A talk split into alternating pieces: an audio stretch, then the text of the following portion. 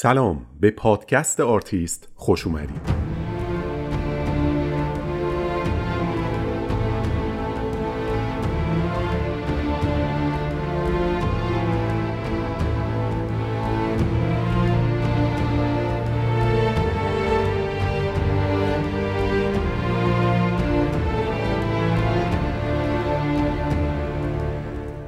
من علی مهدوی هستم و در این پادکست در هر قسمت داستان زندگی یکی از آرتیستای مهم و مطرح تاریخ هنر جهان رو روایت می‌کنم. این یه پادکست تحلیل اثر هنری یا نقد فیلم نیست بلکه قصه زندگی افرادیه که با همه موفقیت ها و شکست ها اسمی جاودانه از خودشون ثبت کردن. تلاش کردن شکست خوردن ایستادن و ادامه دادن. و البته در بعضی اوقات کمی هم خوش شانس بودن به آرتیست خوش اومدید.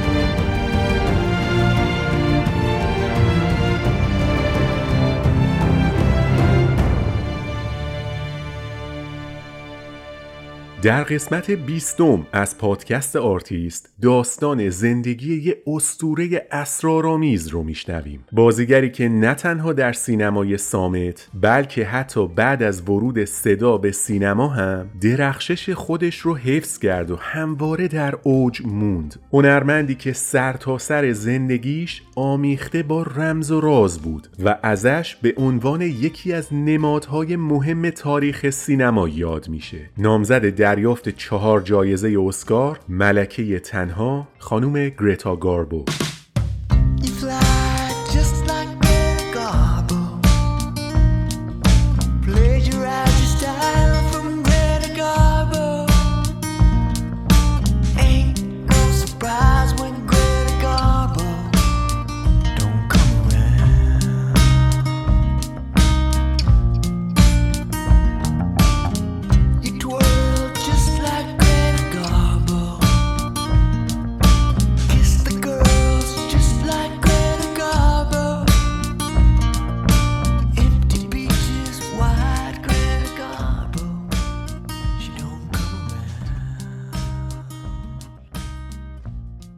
گریتا لویزا گوستافسن که بعدها اسمش رو به گریتا گاربو تغییر داد در روز 18 سپتامبر سال 1905 در استکهلم سوئد به دنیا اومد گریتا یه خواهر و یه برادر داشت که ازش بزرگتر بودن. وضعیت اقتصادی خونواده چیزی بدتر از فاجعه بود یعنی فقر مطلق. پدرش یه کارگر ساده بود که اغلب بیکار بود و مادرش هم برای اینکه کمک خرج خونواده باشه لباسای مردم رو روفو می‌کرد. جایی هم که زندگی می‌کردن هیچ گونه امکانات بهداشتی یا رفاهی نداشت. بیشتر شبیه زاغه بود تا خونه در توضیحات کوتاهی که گرتا در مورد دوران کودکیش داده میگه در شبهای طولانی زمستون همه چیز سراسر خاکستری بود پدرم گوشه ای نشسته بود و روزنامه ها رو خط خطی می کرد. اون طرف اتاق مامان غمگینم لباسای کهنه مردم رو تعمیر می کرد و مدام زیر لب آه می کشید. ما بچه ها جرأت حرف زدن نداشتیم. اغلب یا ساکت بودیم یا زیر لب حرف می زدیم. سراسر فضای خونه پر بود از احساس استراب و خطر و این برای دختر حساسی مثل من از یاد بردنی نیست. جایی که ما زندگی می کردیم همه خونه ها شبیه هم بودن و زشتی و کراهت دور تا دورمون رو احاطه کرده بود Greta Garbo arguably the most iconic Hollywood actress of all time, was born Greta Louisa Gustafsson in 1905. Her father was a labourer and her mother worked in a jam factory. She recalled her childhood like this.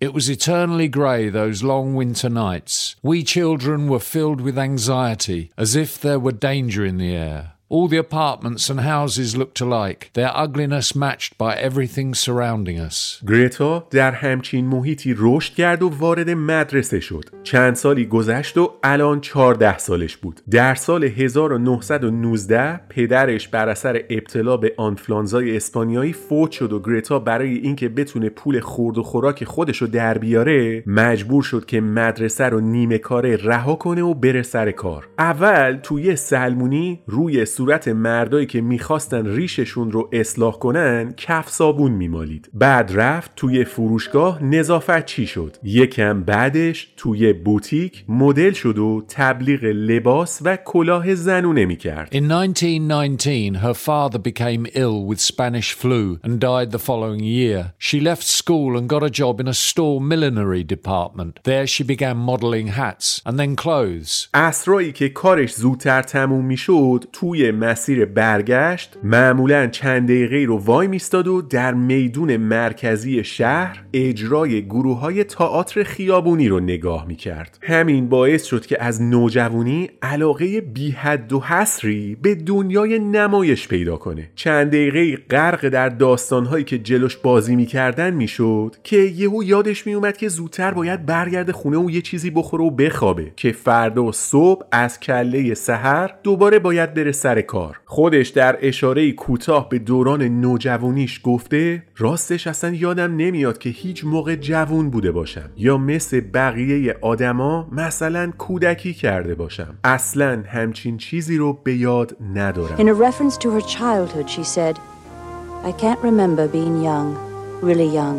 Like other children. درسته که گرتا زندگی سختی رو تجربه می‌کرد و به عنوان یه دختر 16 ساله خیلی بیشتر از سنش مجبور بود که کار کنه. اما در طول همین مدت کم یه تصمیم مهم گرفته بود. اینکه دیگه بازیگری فقط براش یه تفریح ساده اونم در وسط میدون مرکزی استکهلم نبود. قصدش این بود که درس بخونه و بتونه حرفه بازیگری رو به صورت اصولی و روشمند ادامه بده. و سینما شغل بعدیش باشه. وقتی از این آرزوهاش در محیط کارش و برای دخترای همسن و سالی که باهاش کار می‌کردن تعریف می‌کرد اونا بهش میخندیدن و می‌گفتند بابا تو همش تو هپروتی. انگار پاهات روی زمین نیست. مثل که یادت رفته از کجا میای و وضع زندگی چیه. دست از رویا پردازی بردار و برو شیشه های ویترین رو تمیز کن. گرتا اما مصمم بود. برای همین در کمال ناباوری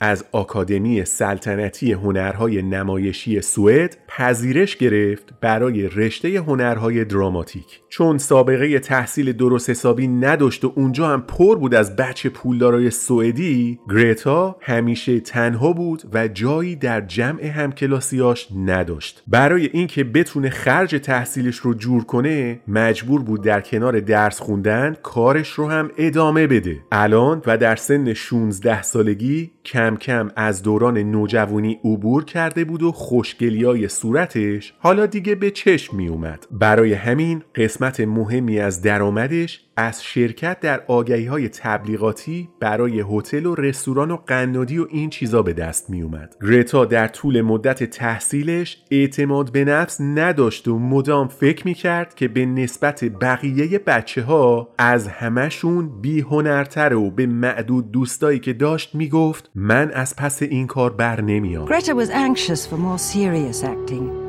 and managed to get into the Royal Dramatic Theatre Academy. Students had to learn everything from fencing to foreign languages. Greta never thought she stood a chance. I am horribly uncultured. سال 1923 وقتی گرتا 17 سالش بود یه اتفاق مهم براش افتاد یکی از معروفترین کارگردانهای سوئد به اسم آقای موریتس استیلر یکی از این آگهی های تبلیغاتی که گرتا توش بازی کرده بود و دید و به دستیارش گفت که حاجی برو این دختره رو پیدا کن بگو بیاد یه تست بازیگری بده من توی صورتش یه چیزی می‌بینم که به نظرم با بقیه دختر دخترها فرق داره. گرتا یه تست بازیگری داد و حسابی چشم آقای استیلر رو گرفت. این کارگردان انقدر شم هنری بالایی داشت که از همون اول متوجه استعداد و چهره خاص و متفاوت گرتا شد. موریتس استیلر تصمیم گرفت این دختر ناشناس و کار نابلد رو زیر پروبال خودش بگیره و به مرور ازش یه هنرپیشه درجه یک بسازه. In 1923, the 17 year old drama student caught the eye of the legendary silent film director Moritz Stiller, who intuitively sensed something extraordinary in her. The flamboyant, egotistical Stiller was determined to mold the unformed Greta into the screen's perfect woman. اولین چیزی که استیلر به گرتا گفت این بود که دختر خیلی چاقی. حداقل ده کیلو باید کم کنی. بعدم تمام وقتش رو گذاشت روی آموزش روابط اجتماعی. یعنی استیلر از همون اول می‌دونست که گرتا یه ستاره جهانی میشه. پس باید شیوه حرف زدن راه رفتن غذا خوردن و حتی نحوه درست معاشرت با دیگران رو یاد بگیره He set about to make her over, insisting she lose 20 pounds. He taught her how to dress, what to think, how to act in society. استیلر که حالا آموزش گرتا رو از پایه‌ای ترین حالت ممکن شروع کرده بود بعد از یه مدت به این نتیجه رسید که اون برای بازی در فیلم اولش آماده است اسم کاری که استیلر ساخت هست افسانه گوستا برلینگ و ما هنوز در دوران سینمای سامت هستیم. این فیلم مورد توجه منتقدها قرار گرفت و اسم بزرگ موریتس استیلر باعث دیده شدن گرتای 18 ساله شد. اتفاق مهم دیگه ای که اینجا میفته اینه که به پیشنهاد آقای استیلر اسم فامیل گرتا از گوستافسن به گاربو تغییر می‌کنه. استیلر که در این دختر یه ستاره جهانی می‌دید متوجه شده بود که تلفظ کلمه گوستافسن برای افراد غیر سوئدی هم سخته و هم نوشتنش طولانیه. گرتا اختیار رو به آقای استیلر سپرده بود و از موضوع تغییر اسم هم استقبال کرد و این شروع تولد ستاره پرفروغ بود با اسم جذاب گرتا گاربو.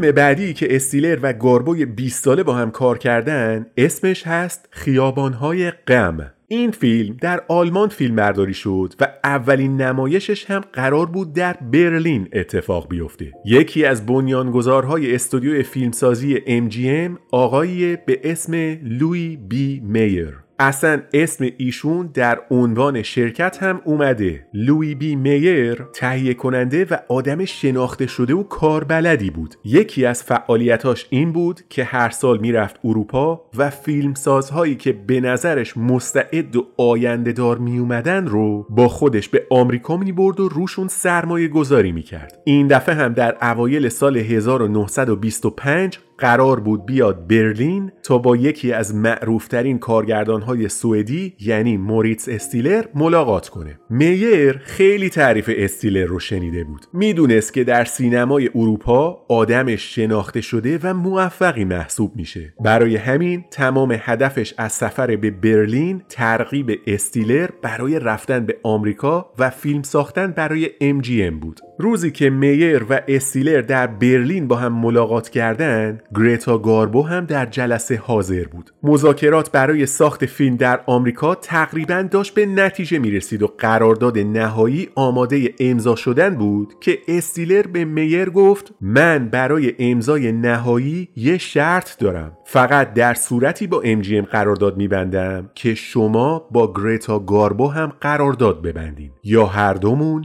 یا هیچ کدوم. میر که فقط اومده بود با استیلر قرارداد ببنده آخرای جلسه از شنیدن این پیش شرط حسابی غافل گیر شد. اولش اومد مخالفت کنه اما پیش خودش گفت دختری که فقط با دو تا فیلم تونسته اینجوری دل مخاطب ها رو ببره اگه روش وقت بذاریم حتما می‌تونه موفق تر هم بشه. ماشاءالله خوشگلم که هست و دیگه چی از این بهتر؟ اتفاقا الان میشه با یه رقم ناچیز باهاش قرارداد بست و اگه بعدا معروف شد که همه سودش میشه واسه MGM خلاصه آقای لوی بی میر با موریت استیلر به توافق رسید و گریتا گاربو با حقوق هفته 400 دلار در هفته به استخدام کمپانی فیلمسازی MGM در اومد. همه شاد و خوشحال بعد از امضای قرارداد داشتن از اتاق می‌رفتن بیرون که یه لبی تر کنن که میر استیلر رو کشید کنار و بهش گفت لطفا برو به این دختر گاربو بگو که آمریکا از دخترای چاق خوشش نمیاد قبل از اینکه راه بیفته بیاد هالیوود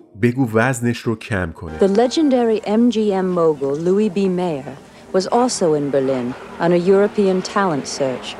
He had come to sign up Stiller, but Stiller would agree to come to Hollywood only if the studio gave Garbo a contract as well. Mayer agreed to sign her up for $400 a week and quipped, مقدمات برای رفتن به آمریکا حدوداً 6 ماهی طول کشید و توی این مدت گریتا حدوداً 10 کیلو دیگه هم وزن کم کرد و الان دیگه ذره اضافه وزن نداشت. همه چیز برای این دو نفر برای رسیدن به موفقیت آماده بود. روزی که گریتا و استیلر سوار کشتی شدن تا به نیویورک برن موریتس استیلر یک کارگردان شناخته شده و صاحب سبک بود که در موفقیتش در آمریکا تقریبا هیچ شکی وجود نداشت. از طرف دیگه گریتا گاربو یه دختر خام و بی تجربه و گمنام بود که حتی خودشم نسبت به موفقیتش آنچنان خوشبین نبود. هر دو نفر با امید رسیدن به آرزوهای بلند پروازانشون اروپا رو ترک کردند تا در عواست تابستون سال 1925 وارد آمریکا سرزمین موقعیت ها بشن.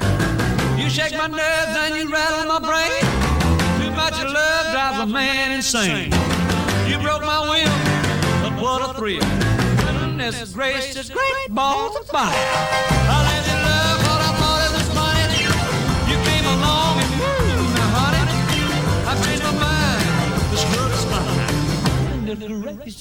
balls of fire. Kisses, baby.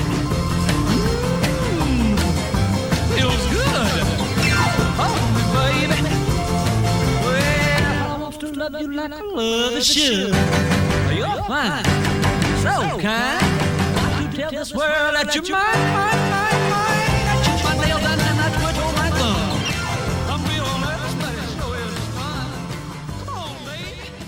روز 6 جولای سال 1925 گریتا گاربو به همراه موریتس استیلر وارد نیویورک شدن هیچ استقبالی ازشون نشد. MGM فقط یه عکاس فرستاده بود و اونم بعد از گرفتن سه چهار تا عکس یه بلیت داد به استیلر که آقا شما فردا راه بیفت به سمت لس آنجلس. خانوم اینجا توی نیویورک میمونن تا استودیو خبرشون کنه. گاربو که زبان انگلیسی رو آنچنان خوب بلد نبود در نیویورک تنها موند و هر روز کارش این بود که بره پست خونه ببینه نامه یا تلگرافی از هالیوود اومده براش یا نه. یه هفته دو هفته یه ماه دو ماه هیچ خبری نبود. گریتا گاربو به مدت شش ماه هر روز منتظر خبر بود اما هیچ کس حالش رو هم نمی‌پرسید. تا اینکه بالاخره استیلر بهش نامه داد که سریع خودتو برسون لس آنجلس چون قرار پشت سر هم توی سه تا فیلم بازی کنی.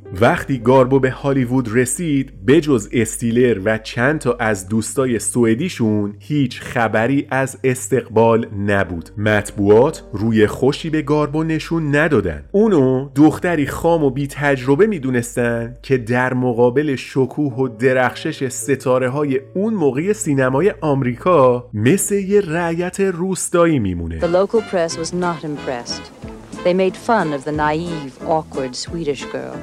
She looked like a peasant next to the reigning stars of the day. استودیو MGM اول نمی‌دونست که تکلیفش با این دختر سوئدی چیه. یکی اومده آمریکا فیلم بازی کنه اما زبان انگلیسی رو بلد نیست. درست فیلم ها صدا ندارن و قرار نیست کسی توشون حرف بزنه. اما هنرپیشه در زمان تولید فیلم که باید بتونه با عوامل و بقیه بازیگرا ارتباط بگیره. قیافش هم با استانداردهای آمریکا آنچنان جذاب نبود. این شد که تیم تولید استودیو اول یه دستی به صورت خانم گاربو کشیدن. ابروهای پرپشتش رو برداشتن دندوناش رو مرتب کردن و موهای همیشه وزش رو صاف کردن. تازه اینجا بود که چهره واقعی و جذاب گریتا گاربو نمایان شد. حضور در دو تا فیلم در سال 1926 زندگی حرفه‌ای خانم گاربوی 21 ساله رو متحول کرد. اولیش هست سیلاب و اسم دومین فیلم که حسابی سر و صدا کرد و باعث شناخته شدنش شد هست اقواگر But at first, the studio didn't know what to do with her. They plucked her eyebrows and capped her teeth and tamed her frizzy hair. And then they gave her a screen test supervised by Stiller.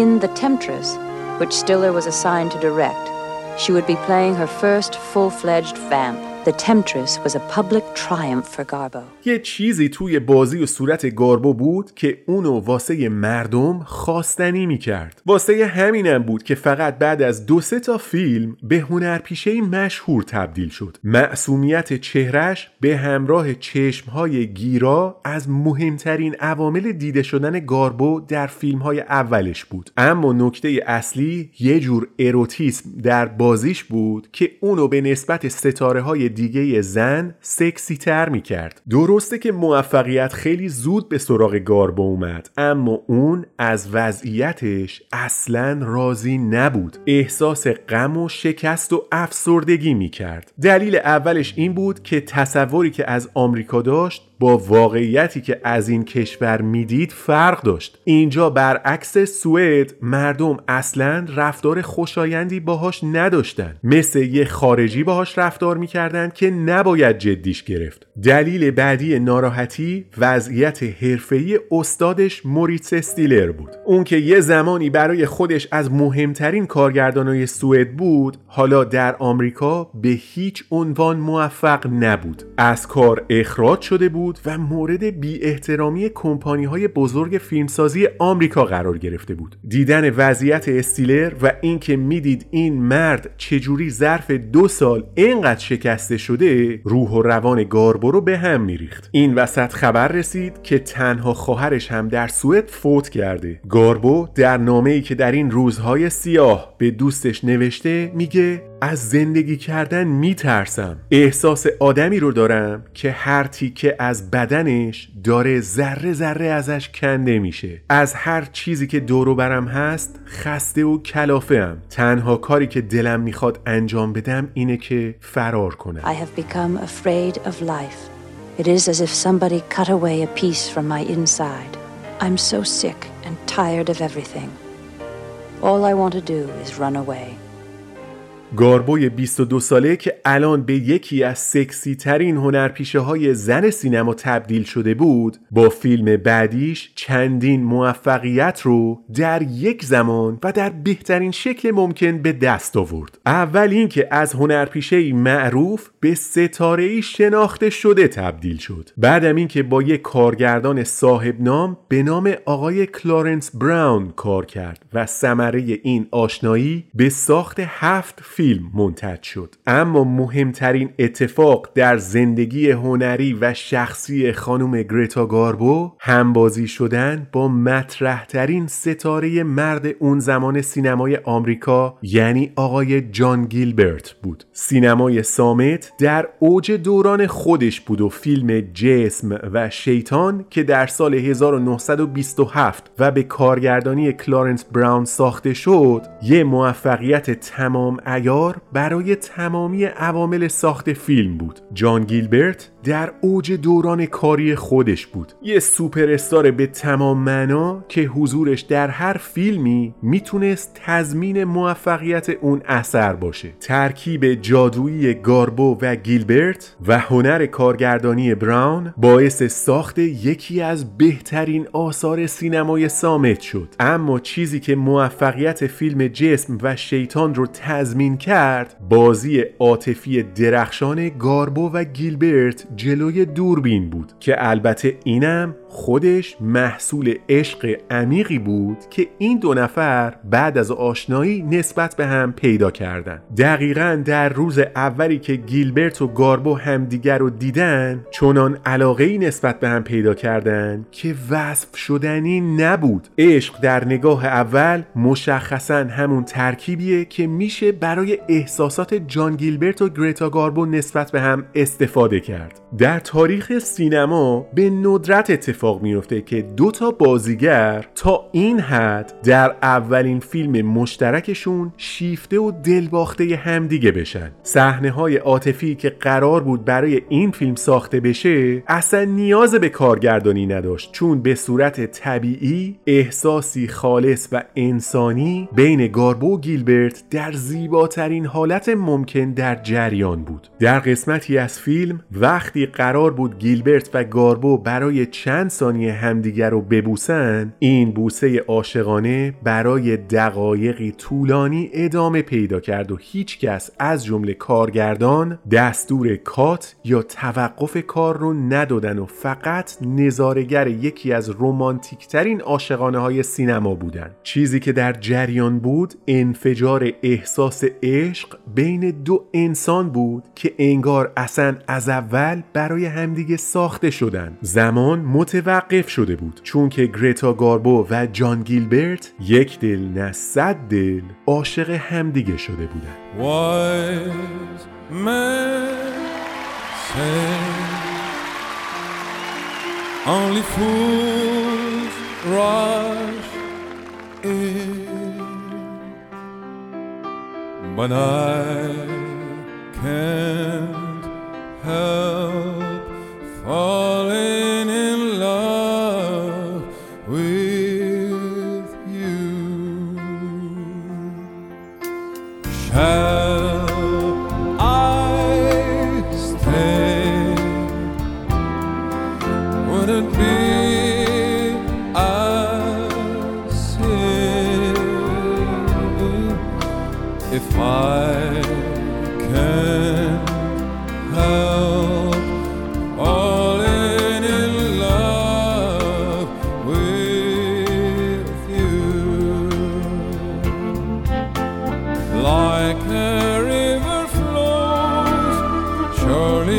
to the sea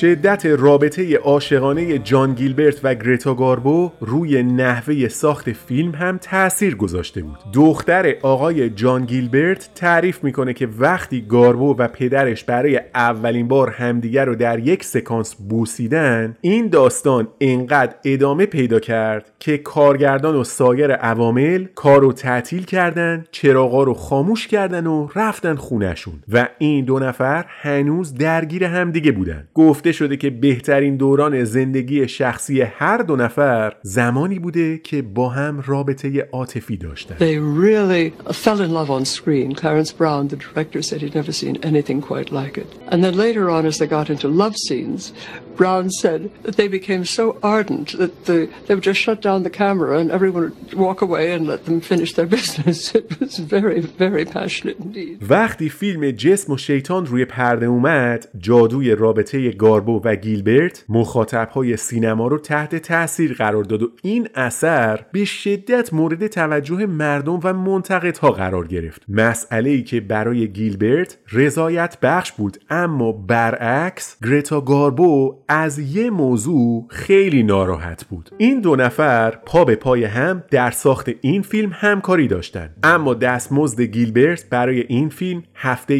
ده هزار دلار بود و دستمزد گاربو فقط هفته 600 دلار. این تبعیض برای دختری خود ساخته مثل گریتا گاربو قابل قبول نبود. واسه همین صاف پاشد رفت دفتر مدیر کمپانی MGM و گفت این کارتون اصلا درست نیست. اختلاف حقوق هم حد داره دیگه. نمیشه یکی برای کار مشابه 16 برابر یکی دیگه حقوق بگیره که. من درخواست افزایش حقوق دارم به میزان 5000 دلار در هفته. یا قبول می‌کنین یا کلا دیگه منو تو هیچ فیلمی نمی‌بینین. حرف اول و آخرم همینی بود که شنیدین. لوی بی میر مدیر با تجربه و کار کشته ای بود. از این تهدیدها و التیماتوم ها زیاد به خودش دیده بود. این بود که پیش خودش گفت این دختر یه ماه که کار نکنه خودش دست دست با دراستر برمیگرده و با همون حقوق قبلی میره سر کار. به خاطر همین اصلا روی خوش به گاربو نشون نداد و گفت حتی یه صد تومنی هم به حقوقت اضافه نمی‌کنم. اگه نمی‌خوای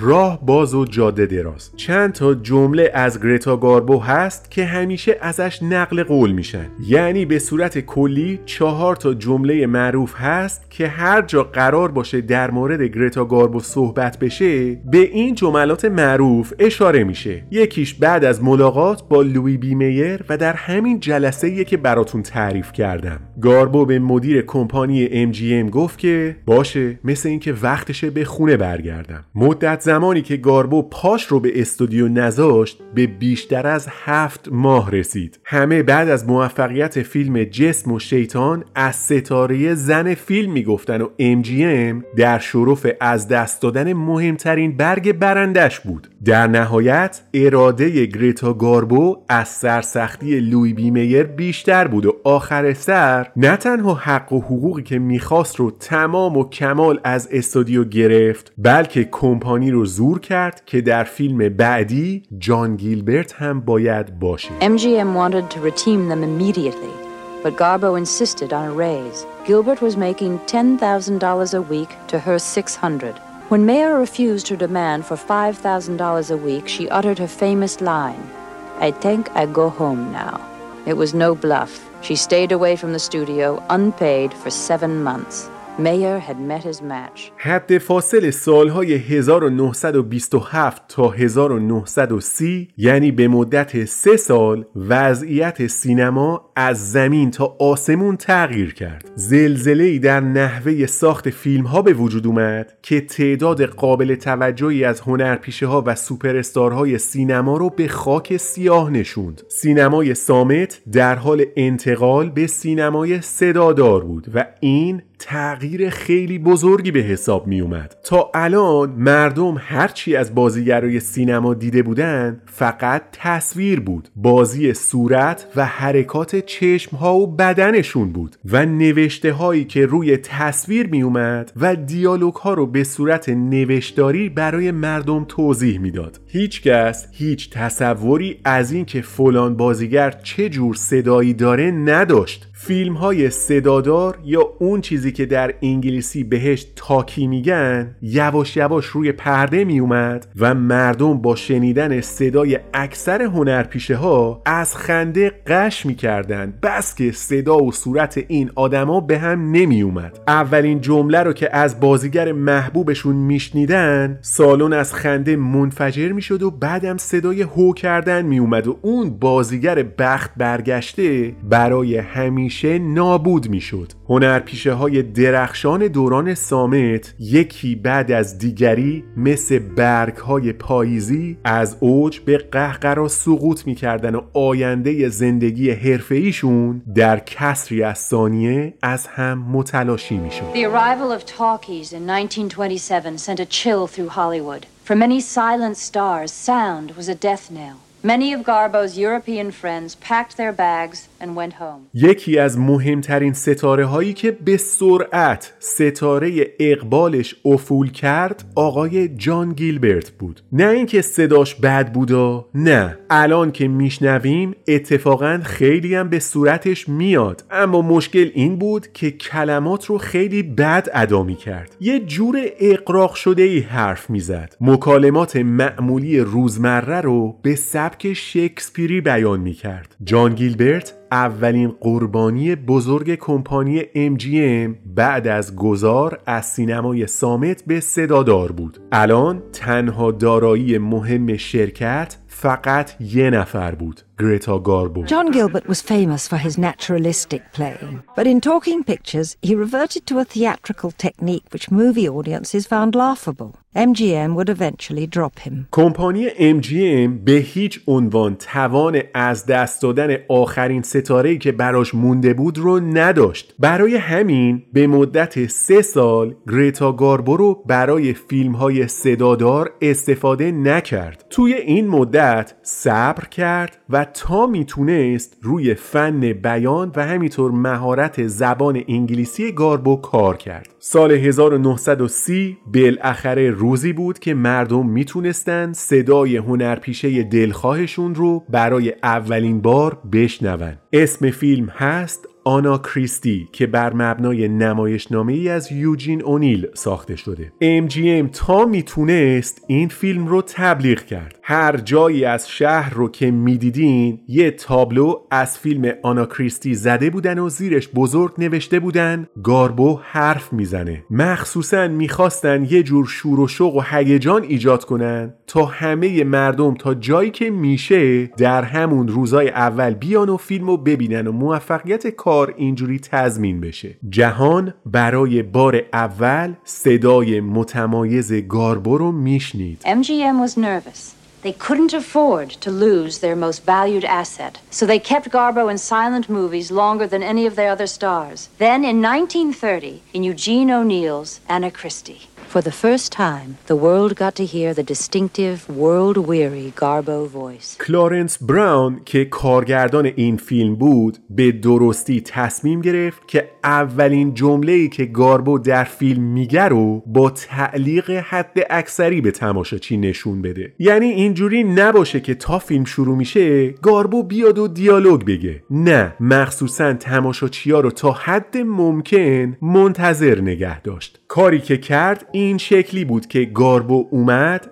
در زد در و براش باز کردن آروم قدم زد اومد سر یه میز نشست یکم دوروبرش رو نگاه کرد و بعد که سکوت همه سینما رو فرا گرفته بود و هیچ کس پلک هم نمی‌زد جمله اولش رو گفت. مردمی که توی سالن کیپ تا کیپ همدیگه نشسته بودن نفسشون بالا نمی اومد بعد از اون همه تجربه تلخی که با هنرپیشه های دیگه داشتن الان برعکس یه چیز متفاوت و متناسب میشنیدن. هیچکس نخندید. حتی لبخند هم نمی‌زدن. همه منقلب شده بودن. انقدر همه چیز در جای خودش درست بود که مردمی که برای بار اول صدای گاربو رو میشنیدن از ذوق بلا اختیار از روی سندلی هاشون بلند شدن و همه برای چندین دقیقه به صورت ممتد تشویقش کردند. ورود خانم گرتا گاربو به سینمای صدادار با چنین واکنش شکوهمندی همراه بود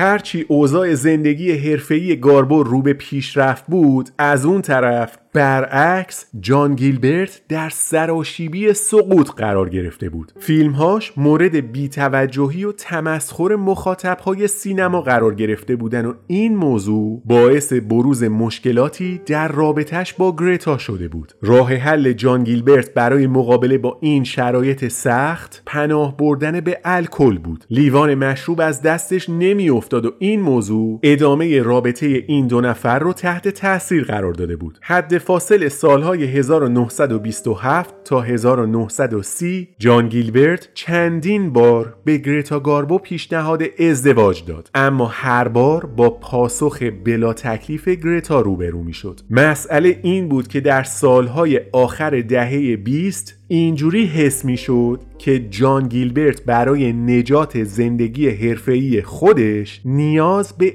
ازدواج با گرتا گاربو داره. این همه اصرار برای موضوعی که گرتا چندین بار بیعلاقگی خودش رو نسبت بهش نشون داده بود سوال برانگیز بود. خلاصه بعد از چندین بار تلاش آخر سر جان گیلبرت یه فکری به ذهنش رسید. اونم این بود در روزی که دوست نزدیکش داره با نامزدش ازدواج می‌کنه جان و گریتا هم همون روز و در همون مراسم با هم ازدواج کنن. یعنی دامادها که دوست نزدیک بودن با هم جشن عروسی مشترک بگیرن. در روز مراسم همه حاضر بودن اما خبری از گریتا گاربو نبود. اون که هرگز به هیچ مراسم شلوغ و پرجمعیتی روی خوش نشون نمی‌داد در مخالفت با پیشنهادهای مکرر ازدواج با جان در مراسم شرکت نکرد که این خودش باعث بروز فشارهای روحی و روانی بیشتر برای جان گیلبرت شد. اون که نمی‌تونست جلوی ناراحتی خودش رو بگیره از شدت قصه و اندوه بی اختیار رو در یک گوشه زار زار شروع کرد به گریه کردن. رابطه با گاربو برای همیشه تموم شده بود. لوی بی مگر مدیر کمپانی MGM که در مراسم حضور داشت اومد بهش گفت جان این چه کاریه که با خودت می‌کنی؟ اصلا چرا به ازدواج فکر می‌کنی انقدر؟ حرف منو گوش کن. فقط با گریتا گاربو بخواب. لازم نیست باهاش ازدواج کنی. جان گیلبرت که از شنیدن این مزخرفات خونش به جوش اومده بود با مشت کوبون توی صورت لوی بی میر که باعث شد عینک میر توی صورتش خورد بشه. اونم همون جوری که روی زمین افتاده بود به جان گیلبرت گفت نابودت می‌کنم. But the day of the wedding, Garbo didn't show up. Gilbert was incredibly upset. At one point, he was in the bathroom, weeping. Louis B. Mayer walked in, saw his romantic idol whimpering, and said, Sleep with her. Don't marry her. Gilbert then punched Mayer in the face. Mayer, on the floor, his eyeglasses broken in pieces, allegedly then said, I will destroy you. در فیلم هایی که توی یکی دو سال اول دهه سی ساخته شد دیالوگ های مناسبی برای گرتا نوشته نمی‌شد. البته حضور گاربو باعث موفقیت هر اثری می‌شد اما این ارتباطی به فیلمنامه و متن نداشت اون بازیگری بود که موفقیتش رو با ادای کلمات به دست نیاورد بلکه فکر و احساسی که پشت اون جملات بود گاربو رو به ستاره درخشان تبدیل می‌کرد احساسی که از درونش میومد به چشمهاش منتقل می‌شد و مخاطب هم این مسئله رو درک می‌کرد شما اگه چشمهای گریتا گاربو رو داشته باشین برای ابراز احساس به کلام نیاز ندارین When sound films came in, uh, the dialogue that she was given, with the few exceptions here and there, was not particularly brilliant. Garbo didn't begin with the words, she began with the thoughts, and they came through the eyes. And what came out of her mouth was fascinating because of the tone of her voice and her delivery. You didn't need all those words when you had Garbo's eyes. سال 1932 و با اکران فیلم درجه یک گرند هتل ستاره محبوبیت و شهرت گریتا گاربو در اوج خودش قرار گرفت مردم برای دیدن این فیلم سر و دست میشکستن و موفقیت این کار بی نظیر بود استقبال از گاربو به حدی بالا بود که بدون اسکورت پلیس در هیچ مراسمی نمی‌تونست شرکت کنه گرند هتل جایزه اسکار بهترین فیلم اون سال رو از آن خودش کرد و بازی درخشان گرتا گاربو جان بریمور و جوان کرافورد برای همیشه در تاریخ موندگار شد گرند هتل بدون شک از بهترین فیلم های گرتا گاربوه Our train? Yes, for Vienna. Vienna? Why, you're coming with me. Of course you are. But I can't. I'd give my soul to go, but I can't. Why couldn't you? I'll try. There might be some way.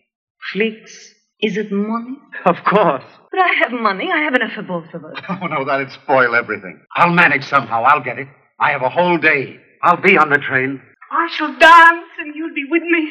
موفقیت بینظیر گرند هتل برای همه دلچسب بود به جز گرتا گاربو. اون که همیشه از مطبوعات و روزنامه نگارا و خبرنگارا و جمعهای شلوغ فراری بود حالا با موفقیت گرند هتل در کانون توجه همه مردم قرار گرفته بود. قسمت زیادی از درآمد شرکت MGM از اکران فیلمهاش در اروپا به دست می اومد و گاربو نه تنها در آمریکا بلکه در سرتاسر سر اروپا هم الان به یکی از بزرگترین ستاره های سینما تبدیل شده بود. گاربو برعکس بقیه بازیگرهای زن مصاحبه نمی کرد در جلسات و مهمونی های پرزرق و برق هالیوود شرکت نمی کرد اگه تعداد آدمایی که در یه جا حضور داشتن بیشتر از 4 5 نفر می‌شد احساس راحتی نمی کرد کلا ترجیح می‌داد فقط با افرادی رفت آمد کنه که عمیقا میشناستشون. دوست نداشت وقتش رو صرف معاشرت با آدمایی بکنه که هیچ شناختی ازشون نداره. تنهایی رو به شرکت در اینجور مراسم ترجیح می‌داد. گاربو در هیچ دستبندی یا طبقه بندی از بازیگرهای MGM قرار نمی گرفت که البته خود همین گوشنشینی و کنارگیری از جمع باعث محبوبیت فزایندش شد. With someone like Garbo, who was so unpredictable. I mean, Garbo didn't take orders from anyone. She didn't listen to anyone. This woman simply did not fit the mold at all of an MGM star, except that she was beautiful, glamorous, and very talented, and the biggest star in the world. قبلا اشاره کردم که چهار تا جمله معروف از گاربو هست که تا اسمش میاد اتوماتیک این جملات ازش نقل قول میشن مهمترین جمله ای که از گریتا گاربو به یادگار مونده مربوط به قسمتی از فیلم گرند هتله این دوتا جمله که پشت سر هم گفته میشن از اونجایی که آینه تمام نمای شخصیت درونی گاربو رو به ما نشون میدن در تاریخ جاودانه شدن. کلماتی ساده که در کنار هم قرار گرفتن و برای همیشه در هر جا که تکرار بشن خاطره گاربو همونجا زنده میشه. می‌خوام تنها باشم. فقط می‌خوام تنها باشم. I want to be alone. سال 1932 و با اکران موفق فیلم گرند هتل گریتا گاربو سال موفقی رو پشت سر گذاشت. همون سال البته یه فیلم دیگه هم داشت که آنچنان مورد توجه قرار نگرفت اما داستانش ممکنه برای شما جالب باشه. اسم فیلم هست اونجوری که تو میپسندی یا As You Desire Me. داستان مردی که زنش رو از دست داده و سالهاست که با خاطره همسرش زندگی می‌کنه. یهو یه دختری رو می‌بینه با بازی گریتا گاربو که از همه نظر شبیه همسر مرحومشه. یعنی اگه فرم لباسها و رنگ موهاش رو تغییر بده با همسر سابق اون مرد مو نمی‌زنه. زن در ابتدا با تغییراتی که مرد می‌خواد موافقت نمی‌کنه اما کم کم قبول می‌کنه تا هر کاری بکنه که شبیه همون آدمی بشه که مرد می‌خواد. یه قسمتهایی از دیالوگی که بین ملوین داگلاس و گرتا گاربو تو این فیلم رد و بدل میشه رو گوش کنین. میگه من ده ساله که منتظر همسرم هستم. یه عمره که با خاطرش زندگی می‌کنم. هیچکس نمی‌تونه بفهمه که من چقدر دوستش داشتم. حالا تو یهو پیدا شده و من احساس می‌کنم که زن مرحومم دوباره به گوشت و پوست و استخون تبدیل شده و جسمیت پیدا کرده. من مجبورم که قبول کنم تو ماریا همسر سابقم هست هستی؟ گاربو هم در جواب میگه نمی‌دونستم که همچین عشقایی هنوزم وجود دارن. ولی من نمی‌تونم یه زنی باشم که فقط از اون دنیا برگشته. اگه به من اعتماد داشته باشی می‌تونیم همسرت رو مجددا از نو خلق کنیم. باید به هم ایمان داشته باشی. فقط اون زمانی که من می‌تونم چیزی یا کسی باشم که تو دلت می‌خواد. این دیالوگ ها مطمئنا شما رو یاد جودی و اسکاتی فیلم سرگیجه میندازه For ten years I've waited for her. No one can know how much I've loved her. Even when she became a memory, I was faithful to that memory. And then suddenly to, to see her come to life, to realize that she's flesh and blood.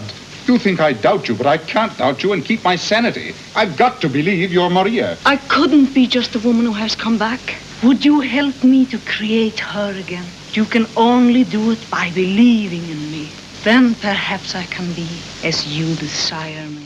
این آخرین فیلم گاربو در پایان قراردادش با شرکت MGM بود. مذاکرات برای تمدید قرارداد شروع شده بود و چون مثبت جلو نمی‌رفت، شایعاتی مطرح می‌شد که گریتا گاربو قصد داره از حرفه بازیگری خداحافظی کنه. شرط و شروطی که گاربو برای استودیو گذاشته بود، فقط معطوف به مسائل مالی نبود. اون علاوه بر دستمزد سنگین برای هر فیلم، شرط کرده بود که باید در انتخاب کارگردان و هنرپیشه اصلی مرد نقش اساسی داشته باشه. MGM چاره ای بجز قبول کردن شرایط گاربون نداشت چون 12 درصد از کل درآمدهای شرکت فقط از طریق گاربو تأمین می‌شد. فیلم بعدی که در سال 1933 ساخته شد اسمش هست ملکه کریستینا و MGM برای اینکه هنرپیشه اصلی مرد رو انتخاب کنه تقریبا همه بازیگرهای معروف رو دعوت کرد. اما گریتا گاربو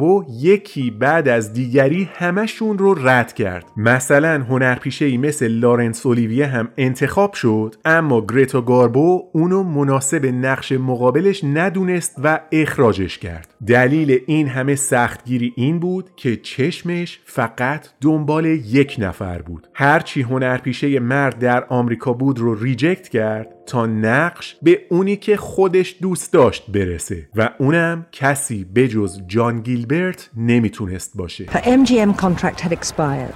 As weeks lengthened into months, rumors circulated of her imminent retirement. She agreed to renew her contract on condition they made Queen Christina. The part was ideal for Garbo, but the studio was in turmoil over the selection of her leading man. Garbo held out for the last man the studio wanted, John Gilbert.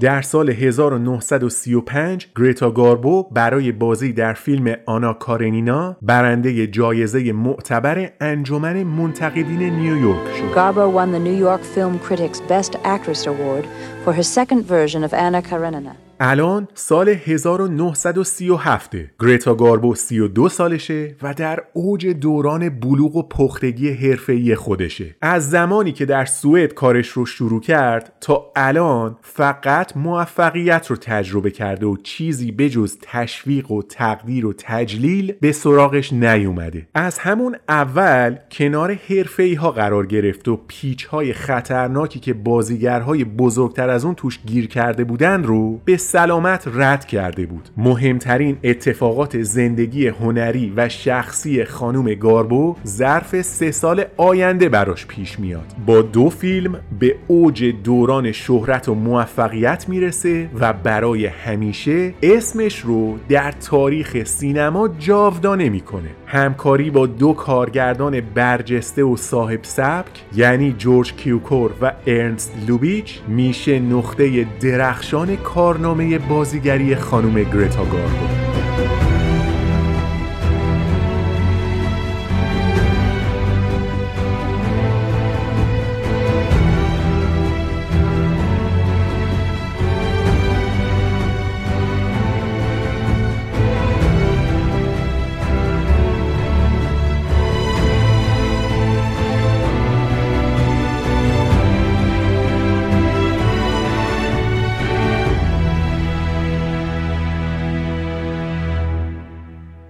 اواسط سال 1936 جورج کیوکور تصمیم گرفت که نسخه جدید از فیلم معروف کمیل رو بسازه. یه داستان رمانتیک که طبق معمول تمام عاشقانه های گاربو پایانی تلخ براش وجود داره. گریتا گاربو و رابرت تیلور در نقش مارگریت و آرماند بهترین بازی های خودشون رو ارائه میدن. کمیل در اوایل سال 1937 در آمریکا اکران شد و مورد توجه مخاطب های سینما قرار گرفت. خود خانم گریتا گاربو بهترین بازیش رو در این فیلم و در نقش مارگریت گوتیه میدونه I'll tell you, because your heart is the thing that can be bought and sold. Yes, I know you gave it to me for a whole summer.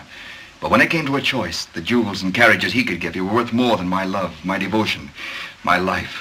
Yes, that's true. I'm a completely worthless woman, and no man should risk his life for me. For that reason alone, I beg you leave this place at once. I came back to Paris to tell you that I despise you, and I do. But I love you too.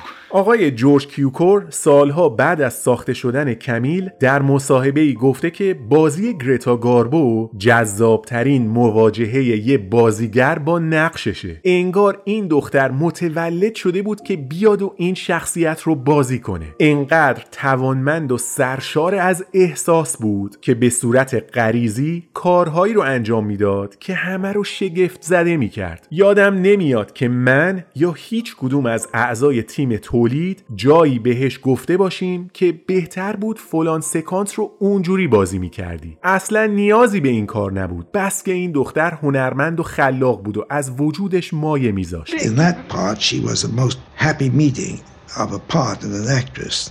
She was born to play that part, and, and one never said oh, honey, it'd be better this way.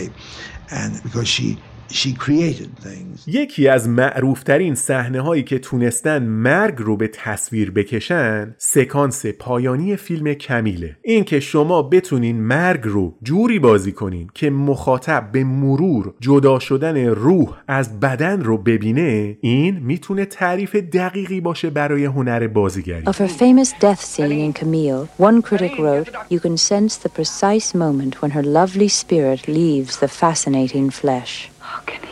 No, no. Don't say such things, Marguerite. You live. You must live. Perhaps it's better if I live in your heart.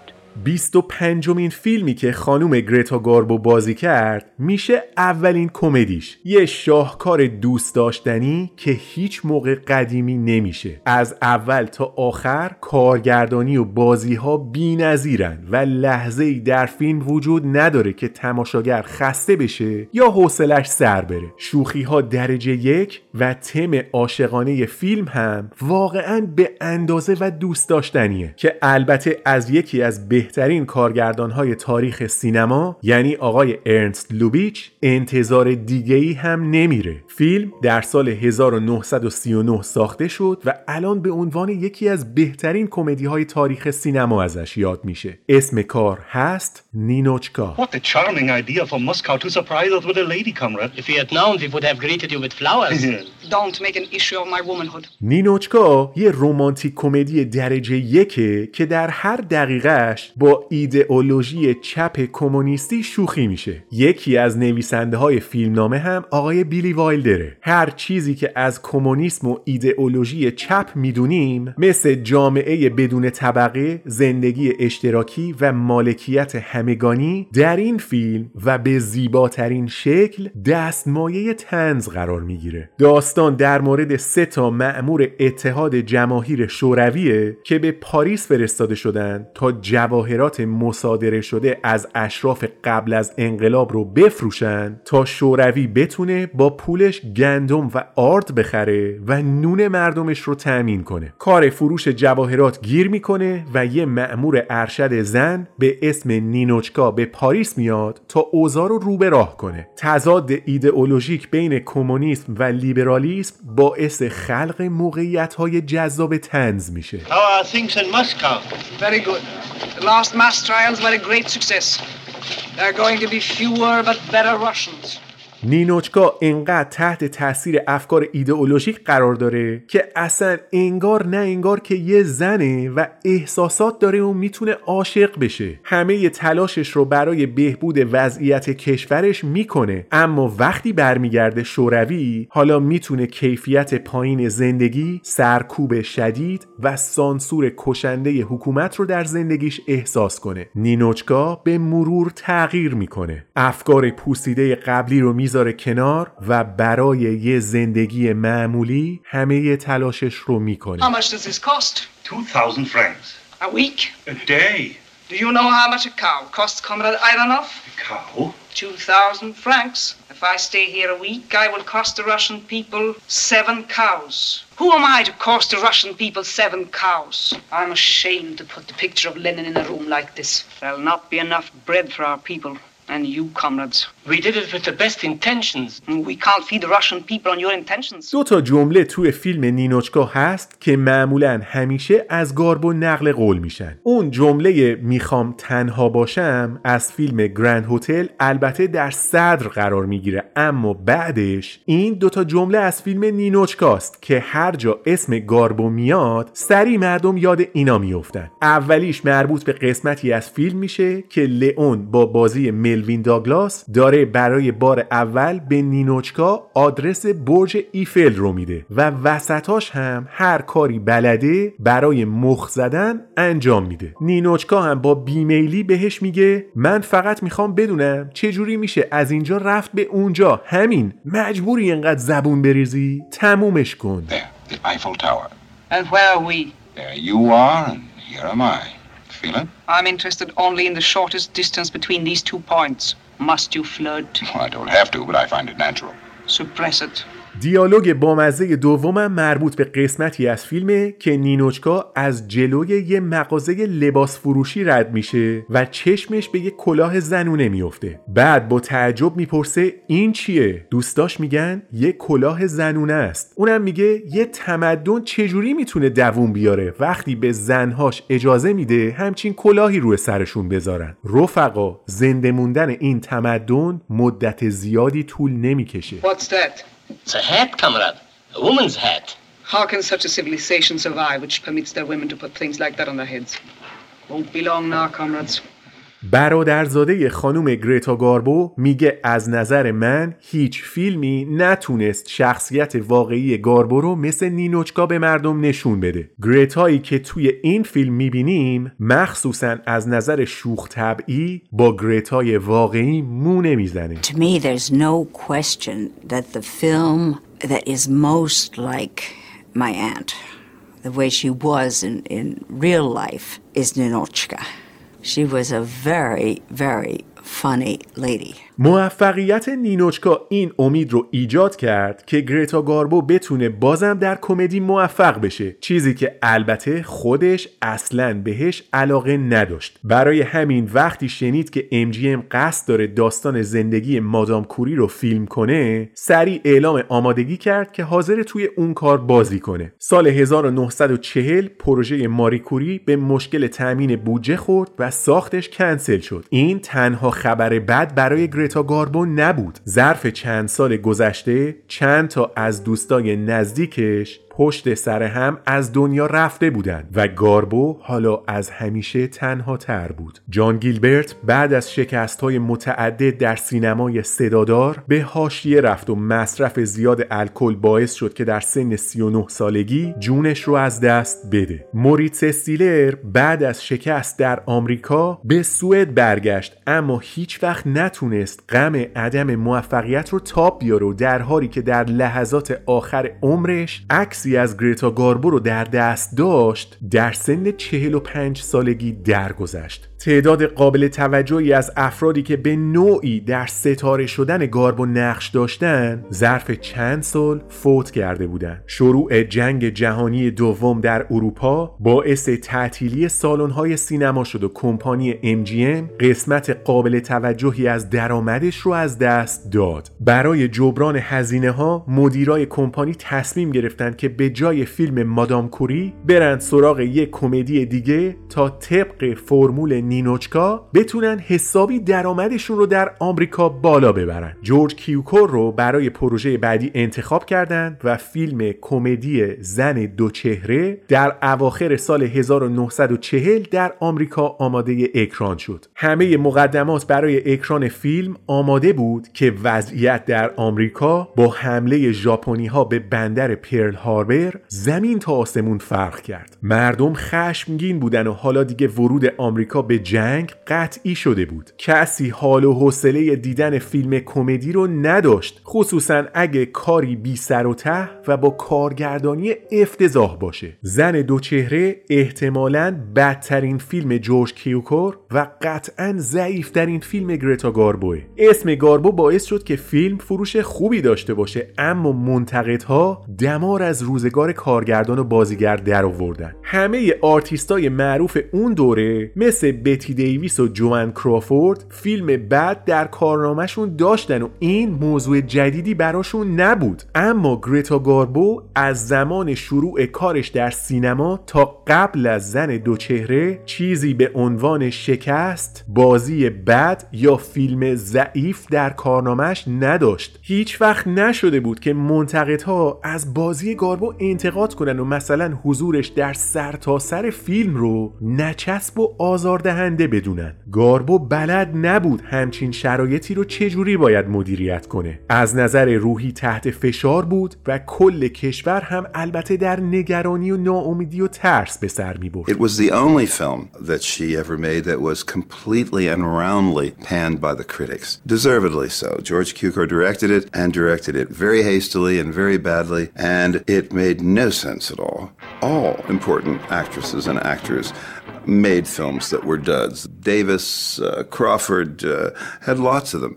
But Garbo never had, and she didn't know how to handle it. And how she handled it was by being devastated by it. But an even bigger reason why the film was relegated is that it was released within a few weeks of an event called Pearl Harbor. با گسترده شدن جنگ در تمام جبهه ها قسمت اعظمی از درآمد MGM از بین رفت گاربو که از نظر روحی به شدت آسیب پذیر بود دید به هیچ عنوان در وضعیتی نیست که بتونه در سینما ادامه همکاری بده. مشکل این بود که هنوز از قراردادش چند سالی مونده بود و MGM هم حقوق سنگینی رو بهش پرداخت می‌کرد. این بود که پاشد رفت دفتر مدیر کمپانی آقای لوی بی میر و بهش گفت ببین من می‌دونم که هنوز چند سال دیگه از قراردادم باهاتون مونده اما نه شما توانایی فیلمسازی دارین الان نه من حوصله بازی کردن. از پس پرداخت حقوق منم که بر نمیاین اومدم اینجا که بهتون یه لطفی بکنم قرارداد رو فسخ می‌کنیم منم تا پایان جنگ هیچ کاری در سینما انجام نمیدم بعدش مجددا میشینیم و با هم تصمیم می‌گیریم در حال حاضر فقط می‌خوام تنها باشم And she realized after the failure of Two-Faced Woman that uh, she was a dead weight. She couldn't, she couldn't earn her salary. So very virtuously, she went to L.B. Mayer and said, I know your problem with me, and I will solve it for you. I will withdraw from my contract. And um, don't worry about me. I'll sit out the war, and I'll come back. وقتی گرتا گاربو قراردادش رو با MGM فسخ کرد کل فیلمایی که در سینما بازی کرده بود 26 تا بود. در زمان جنگ تنها بود و غرق در زندگی شخصی خودش. به جز معدود نفراتی که اونم به ندرت میدیدنش تصمیم گرفته بود که به صورت خودخواسته برای مدتی نامشخص از دید بقیه مردم ناپدید بشه. هیچکس تقریبا نمی‌دونست که گرتا گاربو در کدوم منطقه زندگی می‌کنه و روزگارش رو چجوری میگذرونه؟ حتی هیچکاک هم که برای ساخت فیلم پرونده پاراداین اومد سراغش گفت که فعلا قصدی برای برگشت به سینما نداره. تصمیم به نظر قطعی می اومد و راه دیگه ای هم وجود نداشت. گرتا گاربو یکی از درخشانترین ستاره های تاریخ سینما در سن 36 سالگی و بعد از حضور در 26 فیلم در اوایل سال 1942 میلادی و در بهبهه جنگ جهانی دوم برای همیشه از دنیای سینما خداحافظی کرد و از حرفه بازیگری کناره گرفت.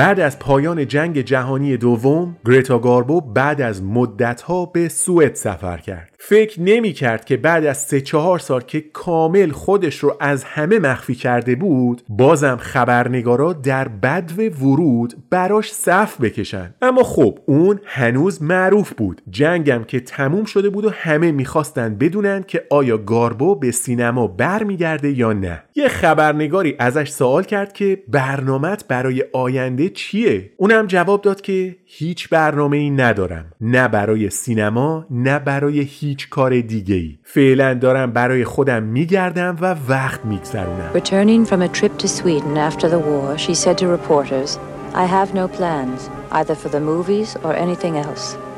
I'm just drifting. هرچی مدت زمان غیبت گاربو از سینما طولانی تر می شد تعداد فیلم نامه هایی که به دستش می رسید هم بیشتر می شد بعد از اینکه کار هیچکاک رو رد کرد نقش اصلی در فیلم ژاندارک رو هم قبول نکرد. اما احتمالا مهمترین پیشنهادی که بعد از جنگ براش اومد بازی در نقش بلانش دوبوا در فیلم اتوبوسی به نام هوسه نقشی رو که گاربو رد کرد بعدها به ویویان لی رسید. وقتی ازش پرسیدن چرا نقش بلانش رو رد کردی گفت من آدم سریح و رک و راستی هستم و رفتارای مردونه دارم. تحمل اینکه یه دختری مثل شخصیت اصلی فیلم پشت سر هم دروغ بگر رو ندارم. با رد کردن پیشنهادهای به این مهمی دیگه کاملا مشخص بود که کنارگیری گاربو از سینما امری مقطعی نیست تصمیمی قطعی و بدون بازگشت گریتا گاربو بعد از خداحافظی از سینما ثروتمند بود و البته تنها Garbo didn't know herself that Two-Faced Woman would be her last film. She was besieged with offers. She rejected one after another. She considered playing Madame Curie, Joan of Arc. She turned down Blanche Dubois in A Streetcar Named Desire with this explanation. I'm too direct and too masculine. I couldn't bear to tell lies like the girl in the play. Garbo was 36 when she last appeared on screen. She was rich and alone. سال 1954 آکادمی اسکار تصمیم گرفت که به خانم گرتا گاربو به خاطر تمام سالهایی که در سینما درخشیده و هنر خلق کرده جایزه اسکار افتخاری بده. الان دیگه همه متوجه شدیم که حضور در همچین مراسمی اصلا باب میل خانم گاربو نبوده و نیست. برای همین در مراسم اسکار شرکت نکرد و فرداش مجسمه طلایی رو به آدرس خونش پست کردن. توی این مدت که همه دنبال یه خبری از گاربو بودن اون تصمیم گرفت که از هالیوود به نیویورک بره. دلیلش این بود که اهالی لس آنجلس میشناختنش می‌دونستن کجا زندگی می‌کنه. مدام تو خیابون با آدمایی مواجه می‌شد که از دیدنش ذوق می‌کردن و دنبالش را میافتادن و سوال پیچش می‌کردن. اون تنهایی که گاربو می‌خواست رو در نیویورک راحت تر می‌تونست به دست بیاره. شهری شلوغ پر از رفت آمد و گرفتاری که احتمالا می‌تونست بهشتی باشه برای کسی که می‌خواد خودش رو از همه چیز مخفی کنه. این بود که خانم گرتا گاربو در خیابون 52 شرقی منحتن پلاک 450 یه آپارتمان هفت خوابه خرید در طبقه پنجم که بتونه در آرامش و بدون اینکه کسی بشناستش اونجا زندگی کنه و گهگاهی هم برای پیاده روی و البته خرید از خیابون معروف پنجم نیویورک از خونش بیرون بیاد. کسی که همیشه یه نماد و سمبل به حساب می اومد حالا دیگه نمی‌خواست شناخته بشه و تنهایی که همیشه دنبالش بود رو در نیویورک به دست آورد. my life I've been a symbol. I'm tired of being a symbol. I long to be a human being.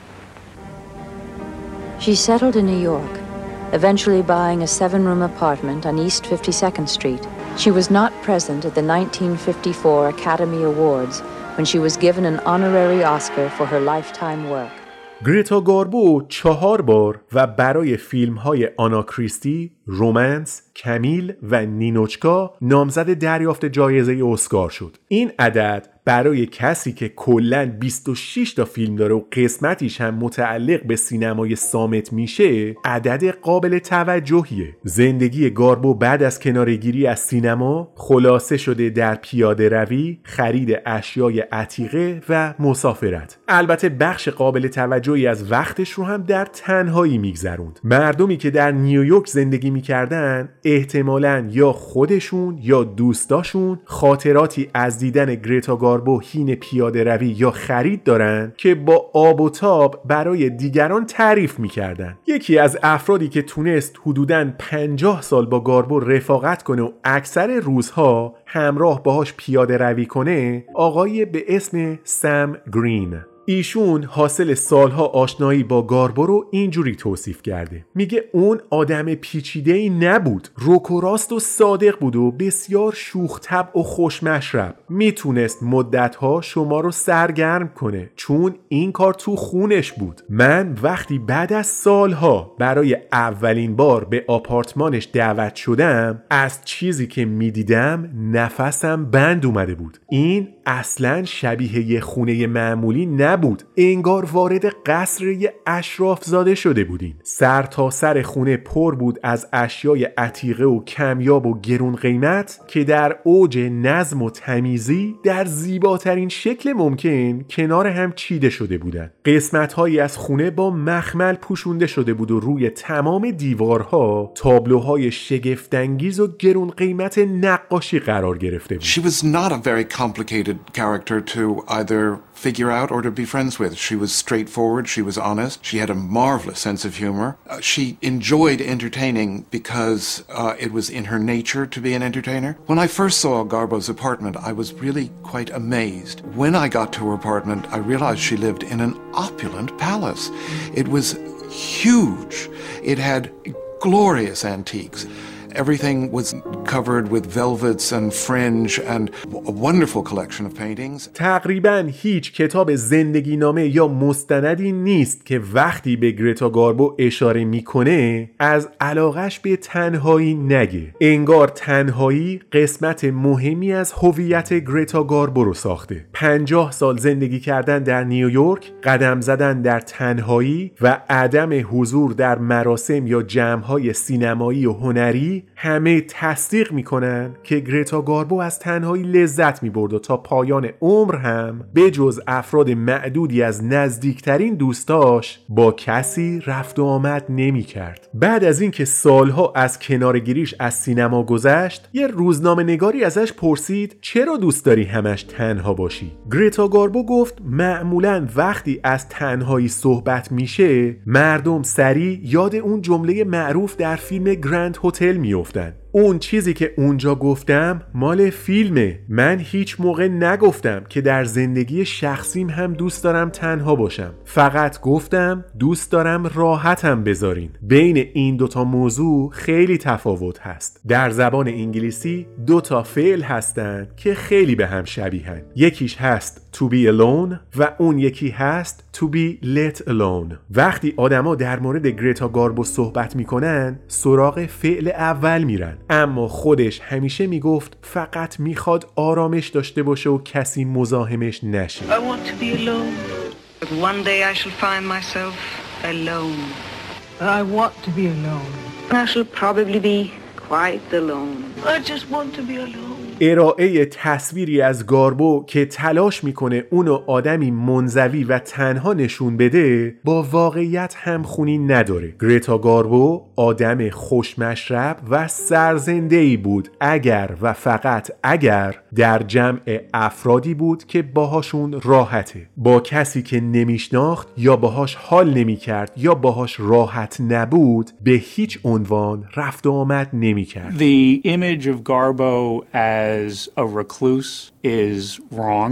Uh, it's not the person. She was very convivial, very vibrant. If she was in a in a group or setting where she felt comfortable. مدت زمان زیادی هست بین سال 1940 تا 1990 پنجاه سال تلاش برای دوری از هر گونه دیده شدن. در طول این مدت افراد زیادی سراغ گاربو اومدن که ترغیبش کنن به سینما برگرده. اما جوابش در هر حالتی نبود. آدمایی که به صورت اتفاقی گاربو رو در خیابون می‌دیدن اونو زنی با لباسهایی ساده و موهای سفید بلند توصیف کردند. از جمع کوچیکی از افراد که باهاش رفت آمد داشتن میشه از کاترین هپبرن و پرنسس گریس کلی برد که در طول این پنجاه سال روابط دوستانه و دیدارهای گاه و بیگاهی با هم داشتن. گرتا گاربو اونجوری که دوست داشت زندگی کرد. به همون شکل و شیوهی که خودش بهش علاقه داشت. اجازه نداد نرمها استانداردها و فشارهای بیرونی روی اون چیزی که برای خودش مناسب می‌دید تأثیر بذارن و تا انتهای مسیر رو چه در فرم و چه در محتوا به همون صورتی که دوست داشت طی کرد. خانم گریتا گاربو یکی از جذابترین و مستعدترین بازیگرهای تاریخ سینما نهایتا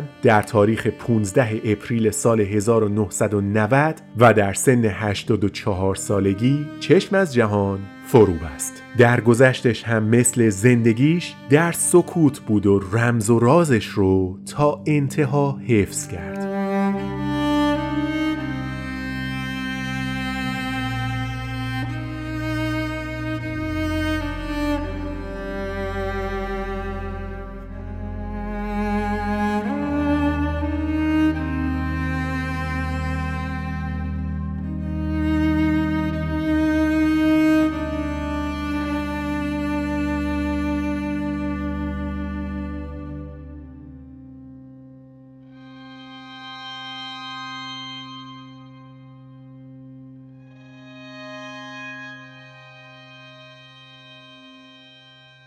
خبر درگذشت گریتا گاربو با واکنش گسترده مطبوعات و شبکه های تلویزیونی همراه بود. جیمز استیوارت در واکنش به این رخداد تلخ هنر گریتا گاربو رو تحسین کرد و گفت که وجهه پر رمز و راز و اسرارآمیز این بازیگر اونو از همه متمایز می کرد. The Hollywood actress Greta Garbo, who died in a New York hospital at the age of 84. She starred in a series of movies during the screen's golden age, but retired in the 1940s to lead the life of a recluse. Today, the actor James Stewart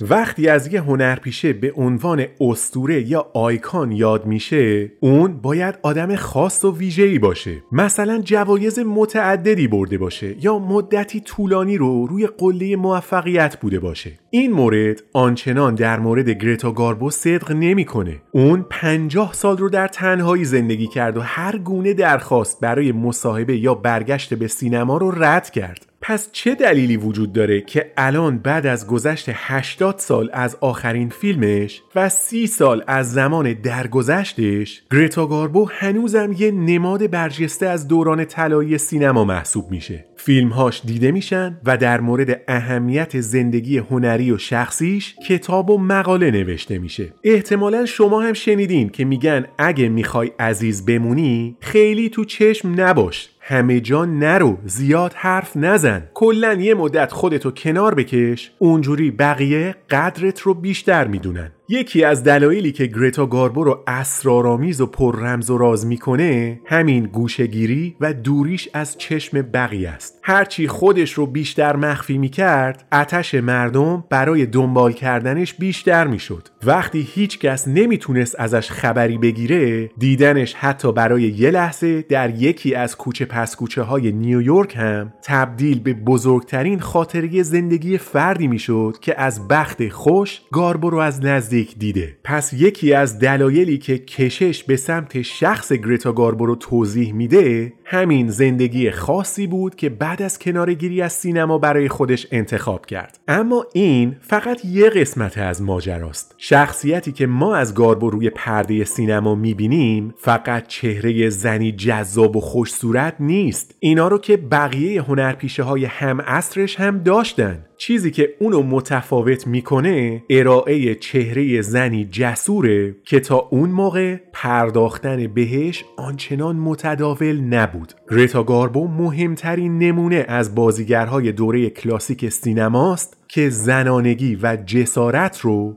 امان با هم روی پرده به تصویر کشید و این یه حرکت انقلابی بود She broke tremendous ground for women uh, within the film world as a professional and in terms of the depiction of women on the screen. Up until Garbo, no one could be feminine and assertive at the same time. And with Garbo it was a revolution. خانم گلن کلوز که خودش هم هنرپیشه بسیار معروفیه برای شناخت بهتر گرتا گاربو به نیویورک رفت تا اونجا با هر کسی که اونو میشناخت یا حتی یه بار دیده بودش صحبت کنه و رمز و راز این جاودانگی رو پیدا کنه در برادوی رفت بین اهالی تئاتر تا افسانه گرتا گاربو رو کشف کنه سوالش هم این بود که چه چیزی در گاربو وجود داره که هنوزم ذهن نسل های بعدی رو مجذوب خودش کرده. آقای جان بریمور که خودش در فیلم گرند هتل با گاربو همبازی بوده به گلن کلوز گفته که همه توجهات معطوف به گاربو بود. درخششش خواب رو از سرتون میپروند. این هرچی باشه بازیگری نیست. تلسم و جادوه سحر و افسونیه که اسمش گریتا گاربوه Hello, I'm Glenn Close here on the Broadway set of Grand Hotel, where the legend and the mystery of Greta Garbo lingers on. For 50 years, Garbo has hidden from the world, demanding to be left alone. And the more she withdrew, the greater her myth grew.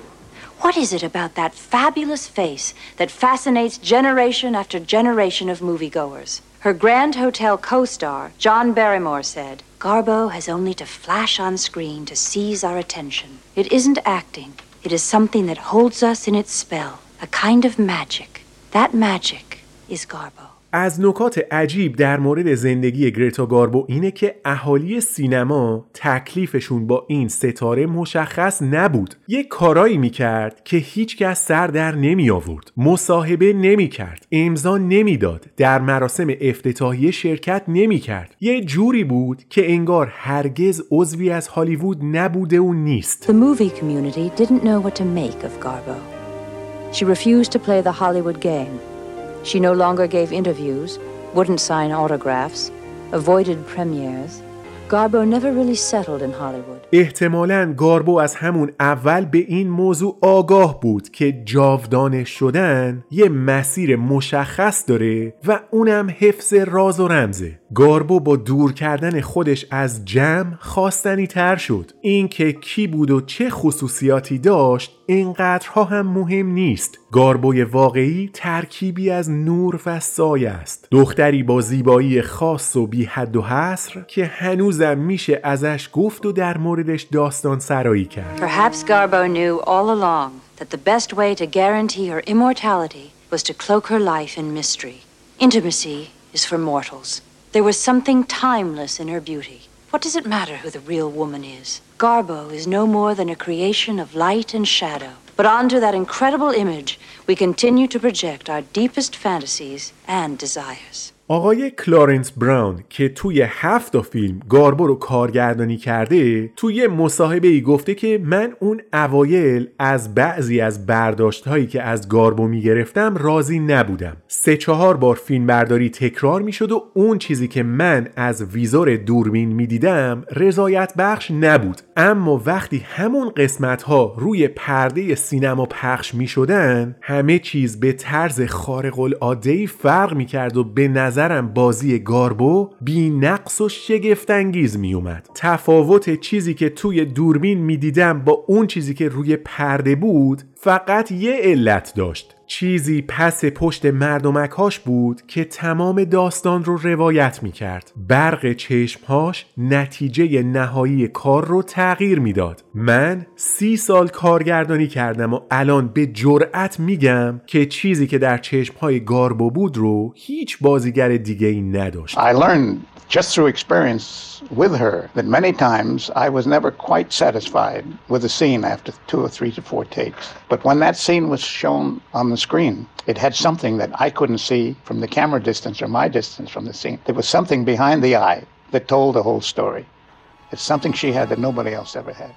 در مورد روابط شخصی گاربو و علائق و خواسته هاش حرف و حدیث زیاده. خیلی جاها گفته شده که دلیل اینکه هرگز ازدواج نکرد این بود که بایسکشوال یا شاید لزبیان بود. به نظر می‌رسه با توجه به چیزی که ما از زندگی شخصیش می‌دونیم این نظر آنچنان درست نباشه. برادرزاده خود خانم گاربو در یه مصاحبه ای گفته که این چیزایی که در موردش میگن همش حدس و گمانه. گریتا گاربو در طول مدتی که بازیگر بود روابط عاشقانه و نزدیکی با مردهای دیگه داشت که به نظر می‌رسه این هسته مرکزی علایق و احساساتش بوده. To say that Garbo is bisexual or lesbian would be just conjecture. Clearly, she had a, uh, a set of relationships with very interesting men, uh, romantic relationships with, with uh, some very interesting men over time, and I think that's really the focus of her interests. دختر آقای جان گیلبرت میگه پدرم عمیقا عاشق گرتا گاربو بود. اما برعکس گاربو اساسا آدم مستقلی بود. براش سخت بود که خودش رو وقف کسی کنه. اصلا برای اینکه قسمتی از وجودش رو با دیگری تقسیم کنه ساخته نشده بود. وقتی یه مردی عاشقش می‌شد بعد یه مدت بهش می‌گفت ببین تو عاشق گرتا گاربو شدی نه من. این دوتا خیلی با هم فرق دارن. بعدم به خونه می‌رفت تا تنها باشه احتمالا برای همینه که خیلیا مثل خواننده معروف آقای ون موریسون اگه بخوان از تنهایی بخونن میرن سراغ خانم گرتا Yes, I need my solitude. And I have to make it on my own. Well, I guess I'm going AWOL. Disconnect my telephone.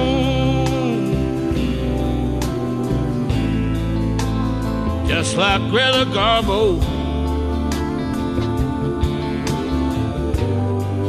I just want to be alone. Did to make some real connection. یکی از درخشانترین بازیگرهای تاریخ سینما بدون شک خانم کاترین هپبرنه سوژه اپیزود چهارم پادکست آرتیست و کسی که با داشتن چهار جایزه اسکار هنوز در صدر لیست برنده هاست. خانم هپبرن میگه که گریتا گاربو دو تا مشخصه مهم داشت. اول اینکه پر از راز و رمز بود اسرارآمیز بود و هست. این جذابیتش رو بیشتر می‌کرد. دوم اینکه از نظر نبوغ و استعداد بازیگری در اوج بود. گاربو انسانی بود دلنشین زیبا دوست داشتنی و شوخ طبع این میزان از شهرت و مقبولیت بیدلیل نیست. به نظر من دوربین سینما هیچ بازیگر دیگه ای رو به اندازه گاربو دوست نداشت اون بی نهایت فوتوژنیک و خوش عکس بود و دلیل اصلی محبوبیتش هم همینه She had a real mystique and a real, real gift for movie acting. I think she was mysterious, is mysterious. Have you met? Yes, yes, many times. Yeah. She's charming and sweet and and and uh, nice and funny. She certainly photographically had something that nobody else had.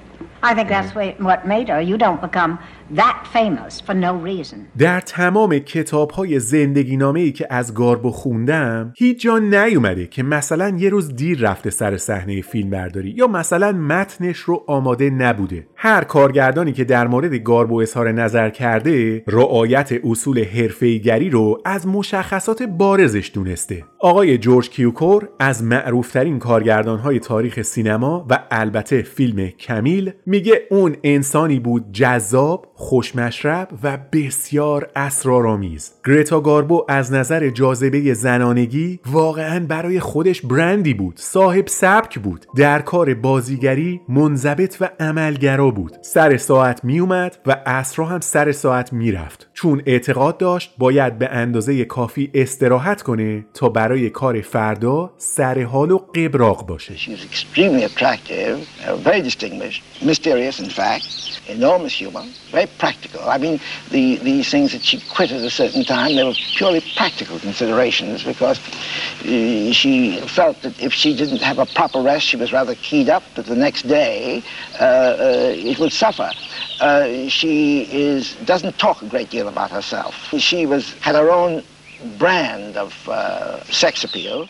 یکی از بهترین بازیگرهای تئاتر و سینما آقای سر لارنس اولیویه هنرمندی که در ابتدای کارش برای بازی در فیلم ملکه کریستینا انتخاب شد اما خیلی زود توسط گریتا گاربو اخراج شد. خودش این داستان رو از خجالت آورترین روزهای زندگی هنریش می‌دونه. میگه من زمانی که کارم رو با گاربو شروع کردم به سرعت متوجه شدم که اصلا در حد و اندازه هایی نیستم که روبروش بازی کنم. چه برسه بخوام تو این فیلم عاشقش باشم. واقعا برای اون نقش مناسب نبودم. فقط 25 سالم بود و گاربو در اون زمان نه فقط استاد بلا منازع بازیگری بود بلکه ستاره کاریزماتیک و چهره به شدت تاثیرگذار بود. منو کلا چهار نفرم نمیشناختن. اون وقت قرار بود نقش عاشقش رو بازی کنم. از همون ثانیه اول برام مثل روز روشن بود که این نقش مال من نیست. برای همین وقتی گاربو منو اخراج کرد اصلا متعجب نشدم راستش بایدم منو اخراج می‌کرد چاره دیگه ای نداشت چون من واقعا مناسب اون نقش نبودم اما باید اعتراف کنم که این هنوز برام تجربه وحشتناک و خجالت آوره What happened was that I started working with Garbo and I just didn't measure up. I wasn't good enough for her. I was what?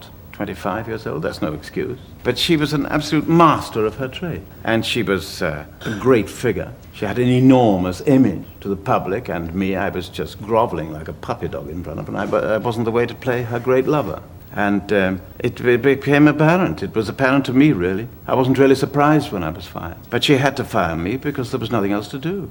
I simply wasn't up to her. Was it embarrassing for you? Oh, terribly I mean, for me, yeah. to have to Yes. come back home and say, well, I was Oh, sacked. horrible. Absolutely horrible. خانم مارلین دیتریش که خودش از جذابترین هنرپیشه های زن تاریخه میگه من سینمای سامت رو تجربه نکردم اما گاربو تنها کسی بود که همیشه دوستش داشتم خبرنگار از خانم دیتریش پرسید که آیا با گاربو رقابت داشتی؟ اونم جواب داد که نه هرگز هیچ کس و در هیچ زمانی نمی‌تونست رقیبی برای گرتا گاربو باشه اون آدم بی همتا و منحصر به فردی بود اصلا کسی به مخیلش هم خطور نمی کرد که بخواد باهاش رقابت کنه Garbo just made the first talking picture. You see, I was not there during the silent days. I was only there during the talking. So naturally, you all loved Garbo. Were you competitors? No, nobody was ever a competitor. No, no. She's a unique person, and nobody ever attempted to be a competitor.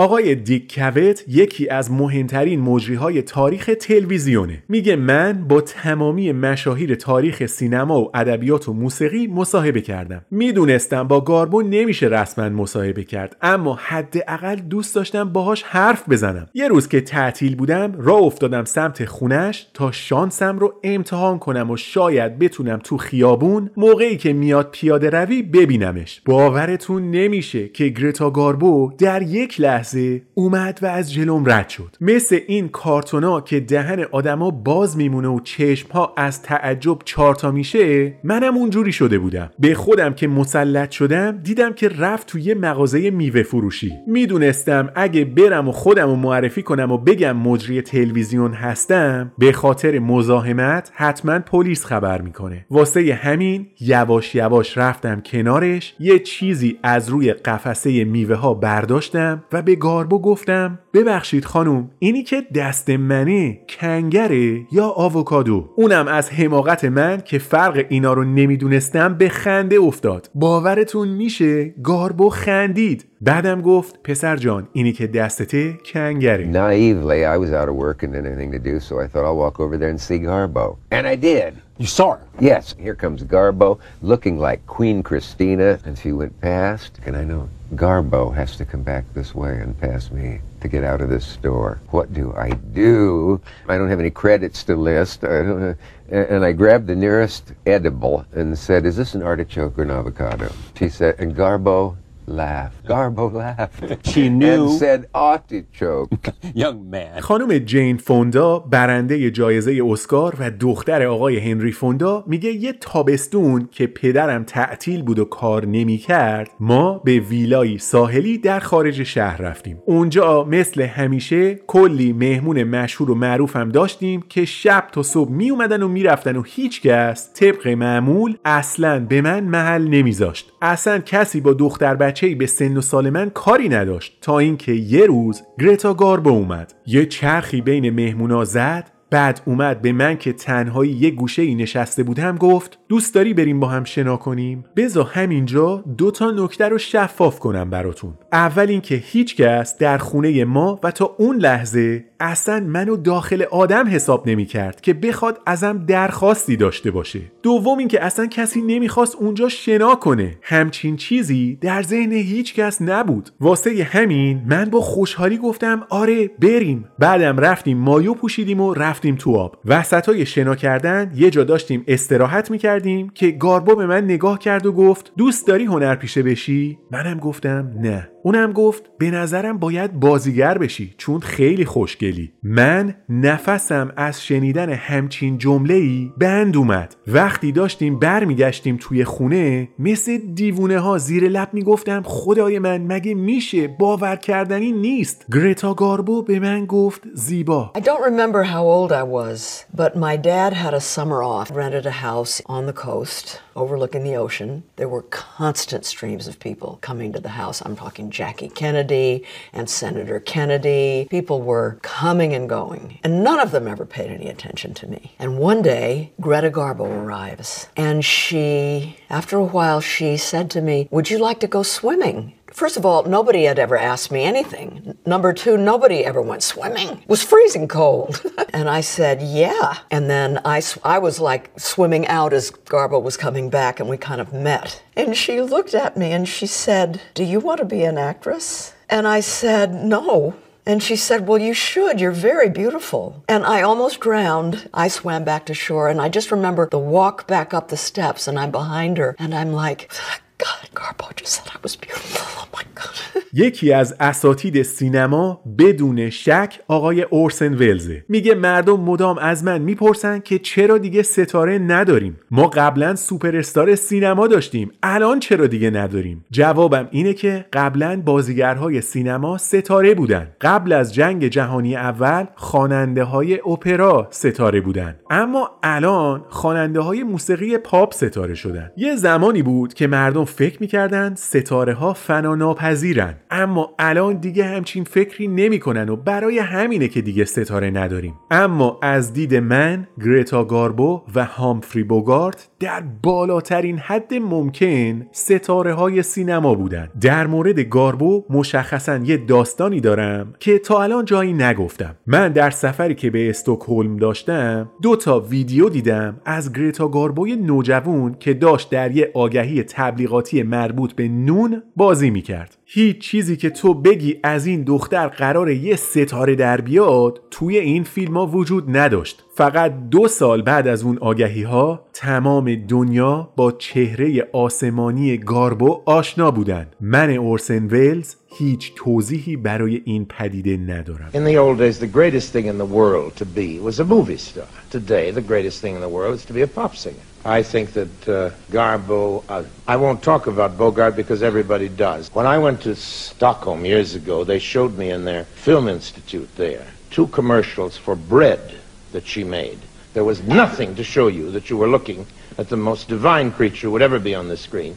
And two years later, she was Greta Garbo. Now, I have no explanation whatsoever for that. یکی از جذابترین بازیگرهای تاریخ سینما خانم اینگرید برگمنه. ستاره فیلم کازابلانکا که داستان زندگی پرتلاتومش رو در قسمت ششم این پادکست شنیدیم. برگمن که خودشم سوئدیه میگه اوایل کار من در هالیوود مصادف بود با آخرین فیلم گاربو در سینما. یادمه که استودیو MGM جایی که ما توش کار می‌کردیم دو تا در داشت. در مخصوص رفت آمد ستاره ها و در در مخصوص سایر عوامل. گاربو از در ستاره ها می‌رفت و منم که تازه اومده بودم هالیوود فقط از راه دور میدیدمش و بعدم می‌رفتم سراغ کار خودم. هرگز نشد که از نزدیک ملاقاتش کنم. برای من گرتا گاربو دست نیافتنیه. اینقدر بزرگ بود که هرگز به این فکر نمی کردم که مثلا می‌تونم جاش رو بگیرم. من همیشه یکی از تحسین کننده های گاربو بودم و اصلا جرأت نمی کردم که هیچ وقت خودم رو با اون مقایسه کنم Strangely enough, when I came there, I saw her in my second picture, which was for Metro Goldwyn Mayer. She worked on her last picture, and I used to see her come out from the Stars building, and I came from the feature players. And both being Swedish, we were very punctual, so we used to come down both at the same time from the different buildings, and there was the car waiting for us to take us to the different locations where we were going to work. And I never did meet her, but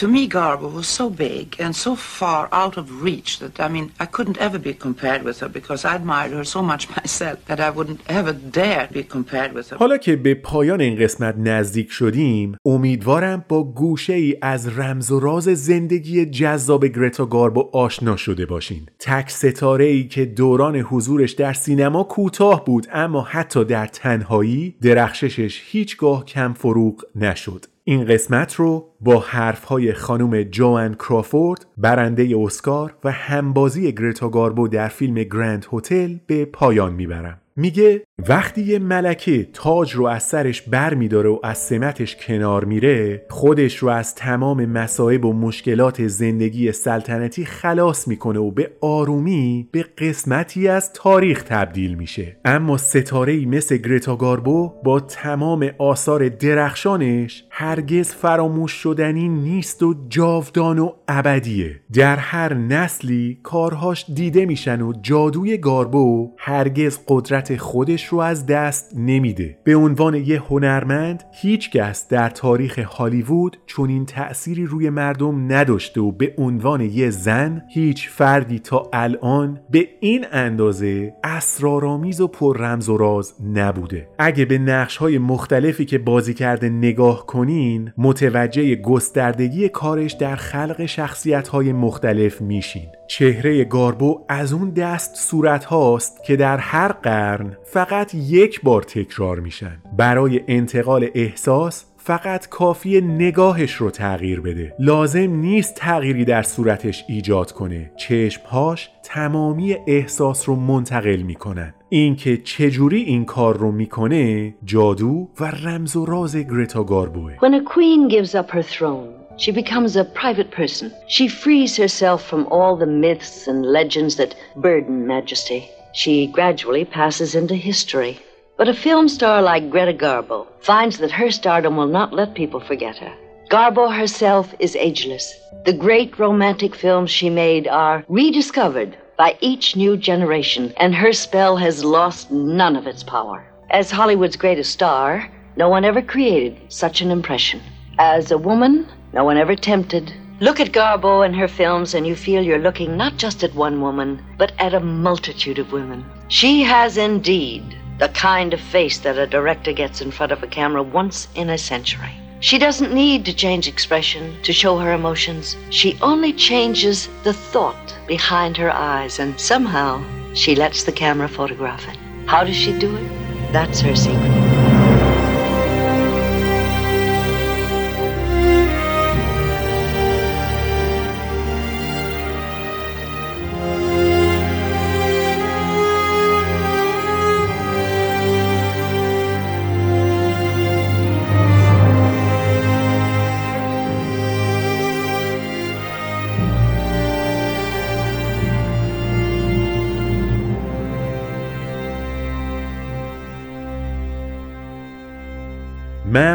که به قسمت بیستم از پادکست آرتیست گوش دادین. اگه از این قسمت خوشتون اومد لطفا برای دوستاتونم بفرستین. تا قسمت بعد که خیلی هم دور نخواهد بود مراقب خودتون things are meant to be.